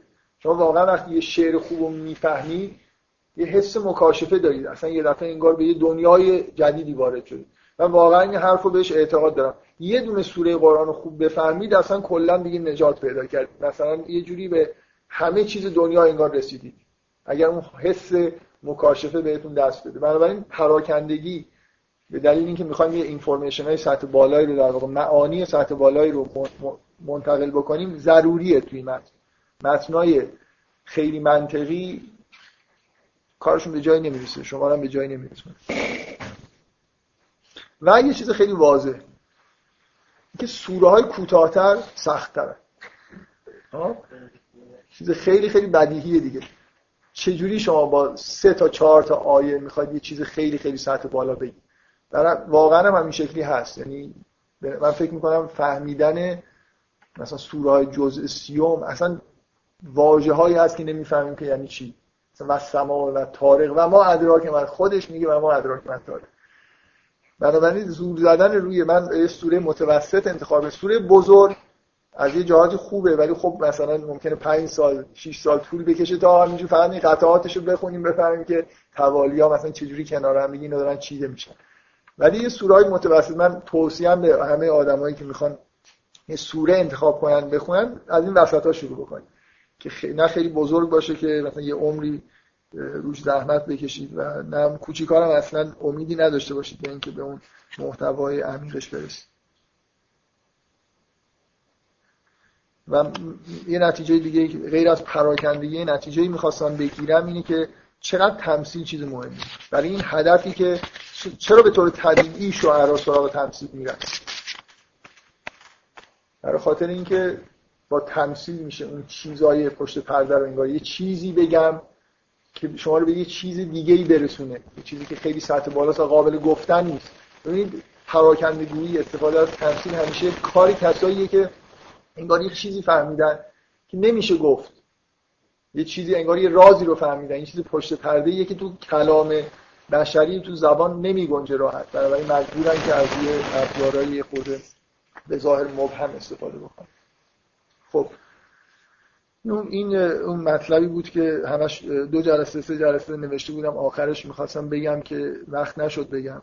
و خوب شد که اول این جلسه گفتم برای اینکه فکر می‌کنم باز نیم ساعتم براش میذاشتم. خیلی بیشتر از نیم ساعت طول می‌کشید. من یه بحثی رو می‌خوام شروع بکنم. جلسه آینده ادامه میدم. اینا بحث های مقدار حاشیه‌ای هستن مستقیما به متن سوره دیگه مربوط نیستن. شاید فقط یه بار یه اشاره دیگه به خود متن سوره بکنم. خیلی احساس نمی‌کنم برای یه جایی باید قطع بکنیم دیگه. همینجوری من بخوام مثلا پی دوباره یه چیزای جدیدی بگم. خیلی چیزا مونده.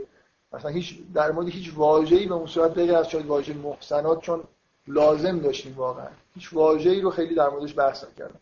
ولی خب بخواید عمیق بفهمید باید یه خورده شروع بکنید مثلا بعضی از واژه‌های لاغر کلیدیشو در موردش بحث خود عمیق تری بکنید فکر نمی کنم دیگه ضرورت داشته باشه. من حالا یه از اول که شروع کردم مجموعه چیزا تو ذهنم بود که بگم. تقریبا همشو گفتم. یه بحث حاشیه‌ای در مورد شأن نزول به مناسبت اون داستان افت می‌خواستم بکنم که نکردم هنوز. یکی دو تا نکته دیگه هم هست که مثلا همین چیزایی که الان دارم میگم شاید منجر بشه به اینکه یه نکته رو که از قبل مد نظرم بود که بگم. دیگه بیشتر از این فکر می‌کنم کار نکنیم این سوره بهتر. دیگه سال داره از یه سال بیشتر نشه در از اول سال حالا با این تعطیلی هایی که توی جلسات پیش اومد ولی یه سال کامله که فقط داریم در مورد همین سوره بحث می‌کنیم. حالا این حرفایی که دارم می‌زنم دیگه مستقیما به متن سوره ارتباط نداره. ولی به حرفایی که قبلا زدم به نوعی مربوط میشه. می‌خوام یه بحث کلی رو شروع بکنم در مورد فلسفه احکام. که قبلا یه جلسه در مورد اینکه چقدر مهمه که احکام رو درک بکنیم که از کجا اومدن صحبت کردم. تو همون جلسه که اشتباه نکنم در مورد این بحث کردم که میشه یه دانشی رو تصور کرد که حالا توی قرآن اسمش حکمت دانشی که یه جوری مثل ساینس. از این اصول کلی سعی بکنیم که احکام رو نتیجه بگیریم.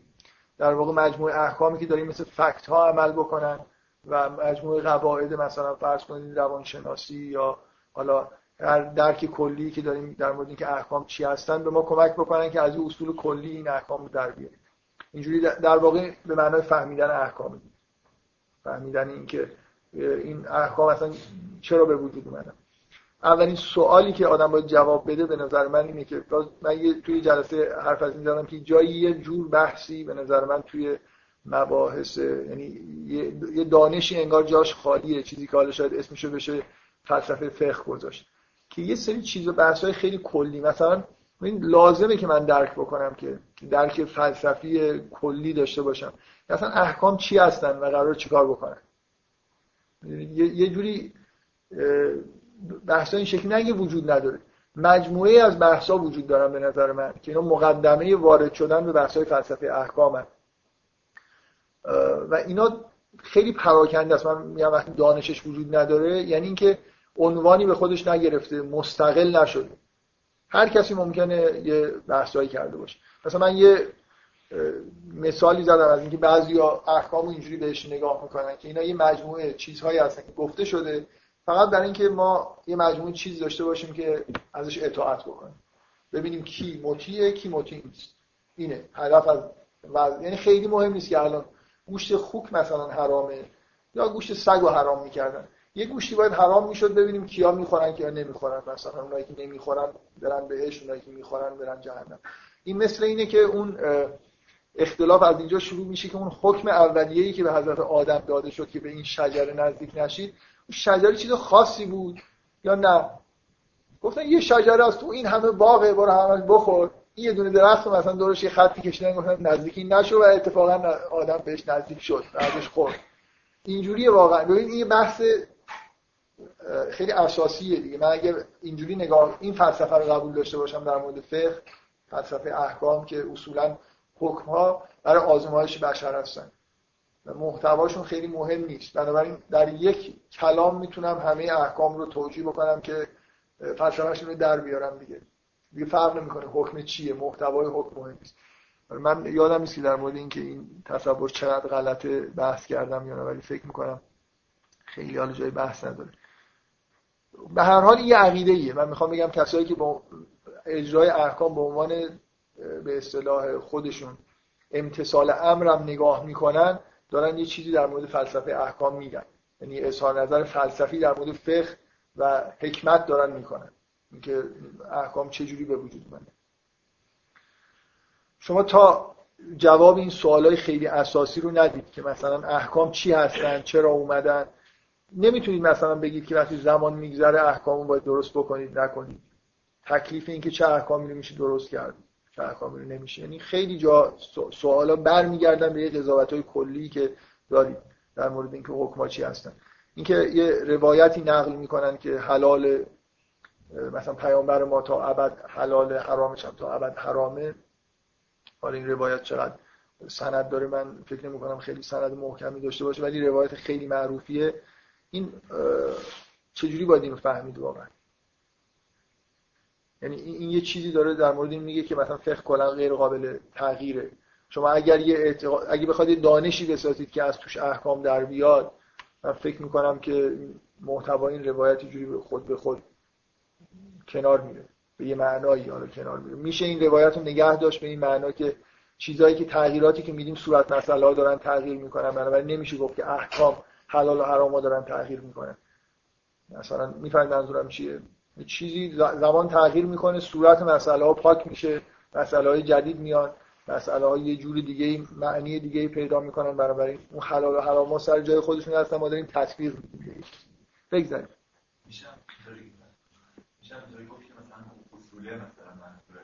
خب آخه رسما توی اون حدیث حرف از حلال ها و حرام ها زدی میشه. حالا بگذاریم. مثلا در مورد بردهداری میشه همینو گفت دیگه. منظور اینه که یعنی اگه همون الان یه با همین نوع نگاه به احکام مفتی معروف وهابی فتوا داده که هر کسی منکر این باشه که بردگی در اسلام حلاله از دین خارج شد همه ما احتمالا از دین خارج شدیم خبر نداریم.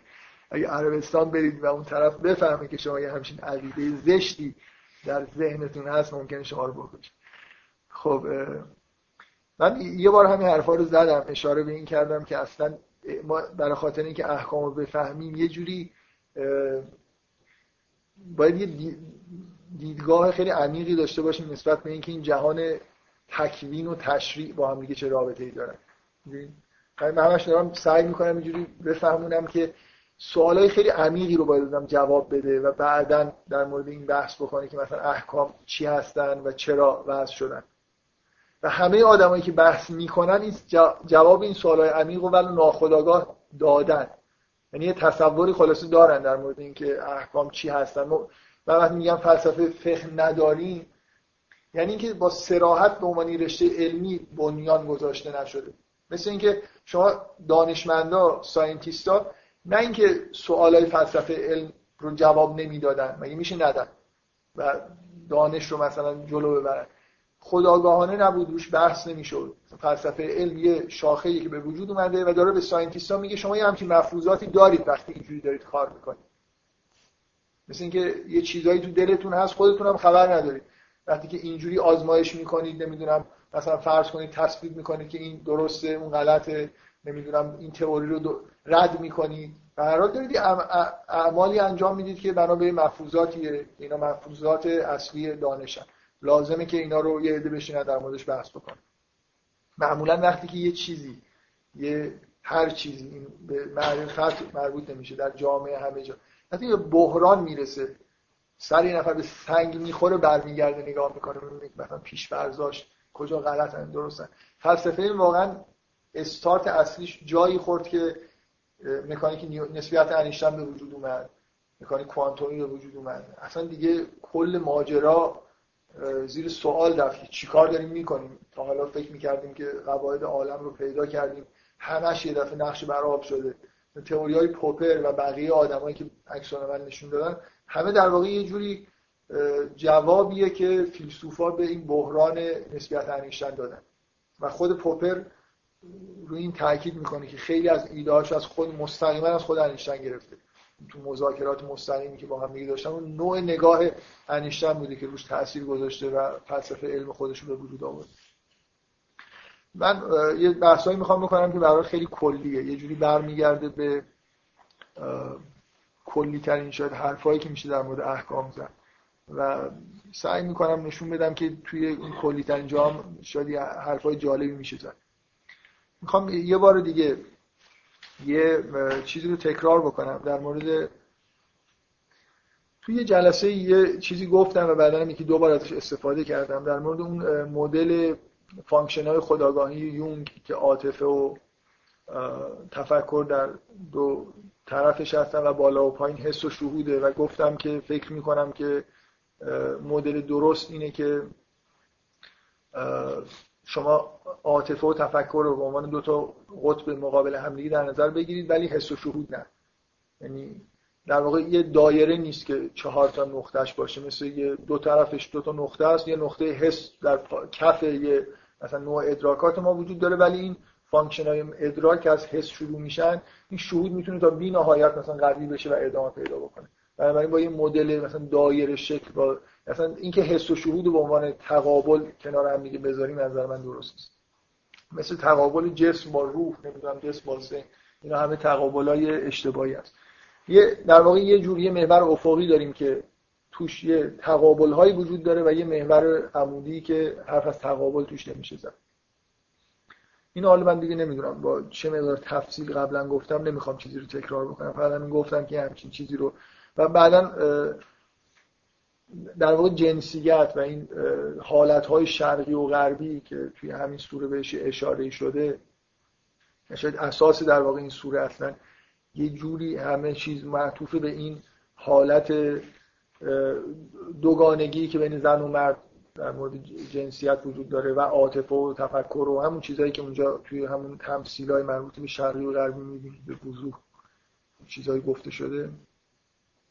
اینا رو این مدل اونجا در واقع گفتم و اینکه اینکه توی قرآن ارز و شرق و غرب ارز اشاره به طور تمثیلی به این واقعیت می‌کنه که ما یه جوری یه عدم تعادلی در جهان داریم یه دوگانگی این شکلی داریم و سماوات نه, نه زمین در مقابل آسمان یا دوتا آسمان سماوات یه جوری تمثیل اون مسیر سعودی هستن که یه جوری تا بی نهایت ادامه اون هرم مدل خیلی خوبیه دیگه باز برای فهمیدنش. مثل اینکه دو تا گوشه مثلث رو در نظر بگیرید مثل انحراف به دو تا گوشه است و یه خط مستقیمی که از وسطش مثلا به سمت بالا میره خب چیزی که من می‌خوام بگم اینه. در واقع بذارید اینجوری نگاه بکنیم که انگار توی جهان توی آفرینش جهان دو تا حرکت وجود داره. یه حرکت از بالا به پایین یه حرکت یه حرکت بالا به پایینه که از عالم مثلا از خداوند شروع میشه تا عالم اجسام می‌رسه. که اینجا مراتبی وجود داره. حتی توی تفکر سنتی که تفکر جالبیه حتی توی طبیعیات سنتی اون عالم اجسام هم رده بندی شده است. لول داره. تفاوت اساسی دیدگاه سن... طبیعیات قدیم با science اینی که اصلا این رده بندی ها توی science وجود نداره. همه چیز تخته. و یه جوری اصرار هم وجود داره به اینکه انگار روی یه چیز داریم کار می‌کنیم. همه چیز فیزیک یه شکل واحد داره. حتی مثلا میادین اینجوری نیست که میدان رو یه جوری با اجسام هم حتی فرق سعی کنن بذارن. سعی می‌کنن که یه جوری همه چیز رو انگار یه منشأ واحد داشتن که ببینید من می‌خوام بگم در توصیف قدیمی این تفاوت ها خیلی عمده بود. نه اینکه الان science منکر اینه که به هر حال ویژگی های میدان با ویژگی های مثلا اجسام فرق داره. ذرات مثلا ذره و موج با هم دیگه فرق داره. منکر این نیست. ولی توی نگاه قدیمی خیلی تاکید می‌شد روی این لول ها و اینکه کدوم پایین و کدوم بالاست. در حالی که بالا و پایین توی science نداره نهایتش اینا دو تا چیزن هر دو تاشون وجود داره. اینجوری نیست که مثلا بگن که عالم امواج فوق عالم مثلا اجسام قرار داره این حرفا اصلا توی science کاملا چیز شده است. از دیگه از بین رفته. این چیز از من که این چیز خوبی نیست. دلیلش اینه که science یه جوری دیگه اصلا به ماجرا داره نگاه می‌کنه. اون فرمولا رو می‌خواد به دست بیاره. قضاوت هایی مثلا به طور ارزشی و اینا اصولا در مورد جهان وجود نداره. بنابراین لول پیدا کردن دنیا براشون اصلا یه چیز بی معنی ممکنه باشه نه تو science. من خیلی مطمئن نیستم دلیل نداشته باشه. نه خب آخه نه واقعا سرمایه دارا می‌خوان تکنولوژی درست بکنن. scientist ها خیلی هاشون واقعا می‌خوان حقایق رو کشف بکنن. بعد سرمایه دارا پولا رو یه جایی می‌ذارن. خب بیشتر مردم در اینا که می‌خوان حقایق رو کشف کنن بیشتر نیاز دارن که زنده باشن بعد مثلا میرن طرفش. ولی مثلا انیشتن تکنولوژی نمی‌خواد درست کنه. انیشتن می‌خواد جهان رو درک کنه. واقعا تحت تاثیر سرمایه گذاری اینا نیست. زندگیش هم اینو نشون میده مثلا هیچ آدمی نبود که بره مثلا توی چیزای علمی و اینا خیلی قاطی بشه. موقعی که نسبت خاص خودش رو کشف کرد کارمند اداره پست بود. کارمند ثبت احوال بدتر با پست بهتر. یعنی یه کار کاملا غیر علمی شغل داشت شغلش رو مجزا کرد. هنرمندای خوبم اگه تو تاریخ دنبالش میگرد اینجوری هم. از راه هنر خودش معمولا نون در نمیاد. یعنی که همیشه این خطر وجود داره دیگه. از راه دین نون در آوردن از راه دانش نون در آوردن. همیشه اون نون قواعد خودش رو داره. قواعد کاپیتالیستی داره. بنابراین باعث یه انحراف هایی میشه. یعنی خیلی نکته مهمیه. در مورد انیشتین که خوشبختانه انیشتین نسبیت رو کشف کرد برای اینکه کارمند ثبت احوال و براش هیچ مهم نبود که چیزی که داره کشف می‌کنه که خوشش میاد که بعدش میاد. من کمتر توی قرن بیستم دانشمندی هست که روحیه انیشتن رو داشته باشه. که مطلقا می‌خواد حقایق رو کشف بکنه. به هیچ کس و هیچ چیزی هم کار نداره. خب بذارید من می‌خوام از این مدل این استفاده رو بکنم که ما برای برای بشر دو تا چیز وجود داره. دو تا function اساسی دو تا وظیفه اساسی وجود داره. من داشتم اینو توصیف می‌کردم. یکی یه بخشی از آفرینش. آفرینش از بالا شروع میشه. عرفا یه توصیف خیلی طولانی دارن که چجوری از اون قله هرم موجودات مجرد مثلا به ترتیب توی لایه هایی به وجود میان تا می‌رسه مثلا به عالم مثال و بعد عالم اجسام. یکی این حرکت توی جهان حرکت توی آفرینشه یکی اینکه یه چیزی انگار از حالت تعادل خارج میشه. این به وجود اومدن جنسیت مثل خارج شدن از تعادل جهان یه جوری انگار یه حالت تعادل داره. حالا توی دنیا یه چیزایی از حالت تعادل خارج میشن مثل اینکه این خطی که از اون بالا به پایین اومده یه بعدی پیدا می‌کنه. گسترش پیدا می‌کنه به اطراف. که در مورد انسان مهمترین ویژگی نه تنها ویژگی به اصطلاح از بین رفتن تعادل به وجود اومدن جنسیت. یعنی بزرگترین نوع عدم تعادلی که در انسان وجود داره اینه که انسان به وضوح هر موجودی از مریخ جایی بیاد. اولین چیزی که در مورد بشر می‌بینه اینه که اینا دو تا جنسن. یه نوعن و دو تا جنس. ولی از این معنیش نیست که همه عدم تعادلات منشأش جنسیه یا لزوما چیز دیگه ای وجود نداره در دنیا. من نمی‌دونم چه جوری میشه. تو قرآن یه اصطلاحی اومده. نه. میگه مشارق الارض و مغاربها. یه انگار یه مشرق و مغرب نداریم یه جوری انگار اشاره به این که جورای دیگه هم می‌تونه تعادل به هم بخوره. ولی به وضوح به نظر من خیلی واضحه. که مهمترین عدم تعادل اینه. ما دو تا وظیفه حالا داریم. در مقابل یکی رسیدن به تعادل یکی رفتن بالا. انسان کلا دو تا کار باید انجام بده. یکی این که با... کار اصلیش اینه بالا بره به خدا نزدیک بشه. یکی هم این که همه در واقع به دلیل حالا سهولت کار شده نمی‌دونم چجوری اینو توصیف کنم باید از اون وسط بالا بریم از همون جایی که انگار پایین اومدیم. این از اون گوشه ها انگار راه خوبی به سمت بالا نیست. اگر هم هست صعب العبوره ولی آدمایی که این وسط قرار دارن خیلی سریع و سیر می‌تونن بالا برن. خب اگه این تصور رو از دنیا قبول بکنید این فقط تصور از بشر هم نیست از همه جهان به نظر من. اگه این تصور رو قبول بکنید احکام حالا دو تا وظیفه پیدا می‌کنه همه احکام در واقع یه جوری حالت جبران کردن جبرانی دارن یه عدهشون در جهت برگشتن به حالت تعادله و یه عدهشون در جهت بالا رفتن. یه تصوراتی از اینکه پشت بحث کردن در مورد احکام چه حرفایی باید زده بشه مثلا من باید این مدلی داشته باشم. احکام چی کار می‌کنن؟ در مورد یه حکمی دارم بحث می‌کنم باید اول یه رده‌بندی داشته باشم. بگم این حکم جزء مثلا function ش اینه که جزء این احکام این رده است. حداقل احکام به دو تا رده تقسیم بکنیم. احکامی که حالت جبرانی دارن به معنای اینکه یه چیزی از حالت تعادل خارج شده یه آدم یه گناهی مرتکب شده حالا باید یه جوری برگرده سر جای اصلی که بوده. ها یه کار اشتباهی انجام گرفته مجازاتی مثلا باید بشه که اینو به وضعیت اول خودش برگردونه. و یه مجموعه از لازم نیست شما کار اشتباهی کرده باشید. این عدم تعادل به طور طبیعی مثلا به شکل جنسیت لاقل به وجود اومد. به نظر میاد این جنسیت توی اون حبوط ما اصلا از اون عالم بالا به عالم پایین موثر بوده داستان آدم که اینجوری بیان میشه. پس همین الان من باید بدونم که با این عدم تعادل ذاتی خودم چیکار باید بکنم. مثلا سوره نور به نظر اصلا داره این موضوعش اینه. جدای از اینکه کسی اصلا کار بدی کرده باشه و خوب کرده باشه چه جوری میشه در واقع یه جوری یه مجموعه احکامی داشته باشیم که آدما رو به اون نقطه وسط برسونه؟ چه جوری بین مثلا روابط اجتماعی و روابط خانوادگی تعادلی برقرار بکنه؟ یه مجموعه از احکام هم مربوط به اینن که چجوری میشه بالا رفت.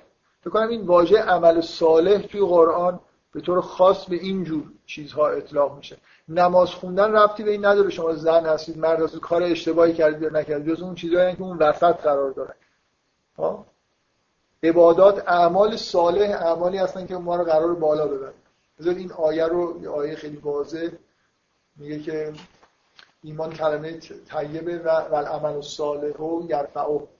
عمل صالح اون چیزیه که انگار باعث بالا رفتن میشه.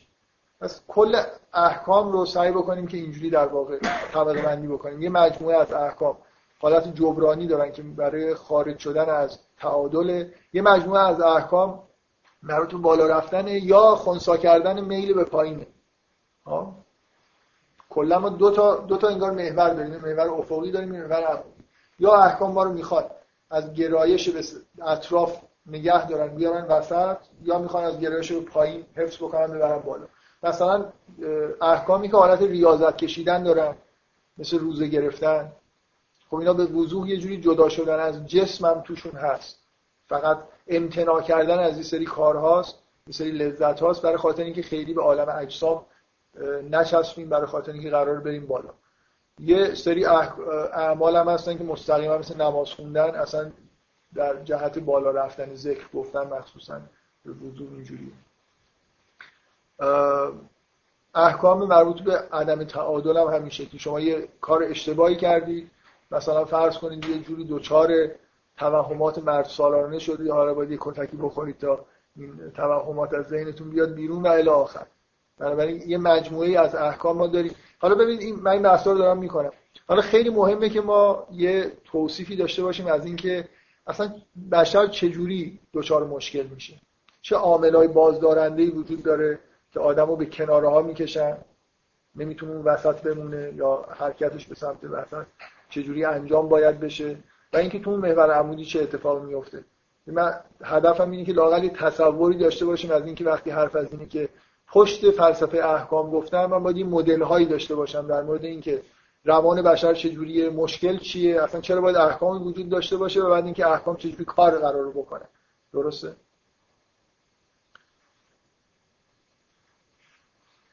خب. مثلا نگاه کنید ببینید توی مجازات ها مسئله حالا یه بخشی از احکام مربوط به مناسبات اجتماعی ما مناسبات اجتماعی رو باید طوری تنظیم بکنیم که افراد توش بتونن. من فکر می‌کنم تو سوره نور این فضا خیلی وجود داره. جامعه چیز ثانویه که اجبارا باید وجود داشته باشه. ولی بیشتر توجه به داخل خونه هاست.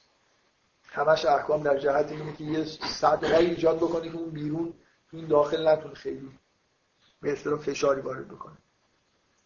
حالا من باز می‌خوام این توصیف خود توصیف کلی خودم رو ادامه بدم که چه چیزایی باید برامون روشن باشه. یعنی چه تئوریایی باید داشته باشیم بعد در مورد احکام می‌خوایم بحث بکنیم. من باید یه جوری در واقع یه تئوری داشته باشم که من بگه که انحرافات چیا هستن؟ مشکلات چیا هستن؟ چجوری میشه وسط اومد؟ چجوری میشه بالا رفت؟ و عمل انسان چجوری می‌تونه روی این چیزا تاثیر بذاره؟ یعنی بذارید من یه مثال خیلی واضحی بزنم که قبلا در موردش بحث کردیم. من وقتی که یه اعمالی انجام میدم حسای خاصی پیدا می‌کنم. وقتی اعمال منحرفی انجام میدم دوچار یه احساساتی میشم که اینا احساسات خوبی نیست. کلمات به حساب خبیثن. خب؟ چجوری باید من در واقع مسئله اینه دیگه. وقتی یه کلمات خبیث ایجاد میشه فرهنگ خودش رو هم همراه خودش میاد مثل این من در درون خودم این چیزهایی رو می‌بینم بعد براشون واژه درست می‌کنم. واژه که تثبیت شد توی فرهنگ دیگران هم بعدا اون انگار به طور مصری اون حالت رو بهشون منتقل میشه. بعد اون اعمال خطایی که من انجام دادم و انجام نداده این مثالی که همش به خیلی واضحه و مثال روز روش تکیه می‌کنم واژه غریزه جنسی. غریزه جنسی نتیجه اینه که آدما در واقع بدون اینکه مثلا اون مناسبات خانوادگی وجود داشته باشه اعمال جنسی انجام دادن کم کم در درون خودشون این یه چیزی رو دیدن. اینکه به انجام عمل جنسی به گرایش خیلی شدیدی داره. مستقل از هر چیزی. این این غلطه. چیزی در بشر نیست. یعنی غریزه جنسی جدای از مثلا فرض کنید رابطه عاشقانه برقرار کردن جدای از تشکیل خانواده واقعا برای بشر بشر طبیعی معنی نداره.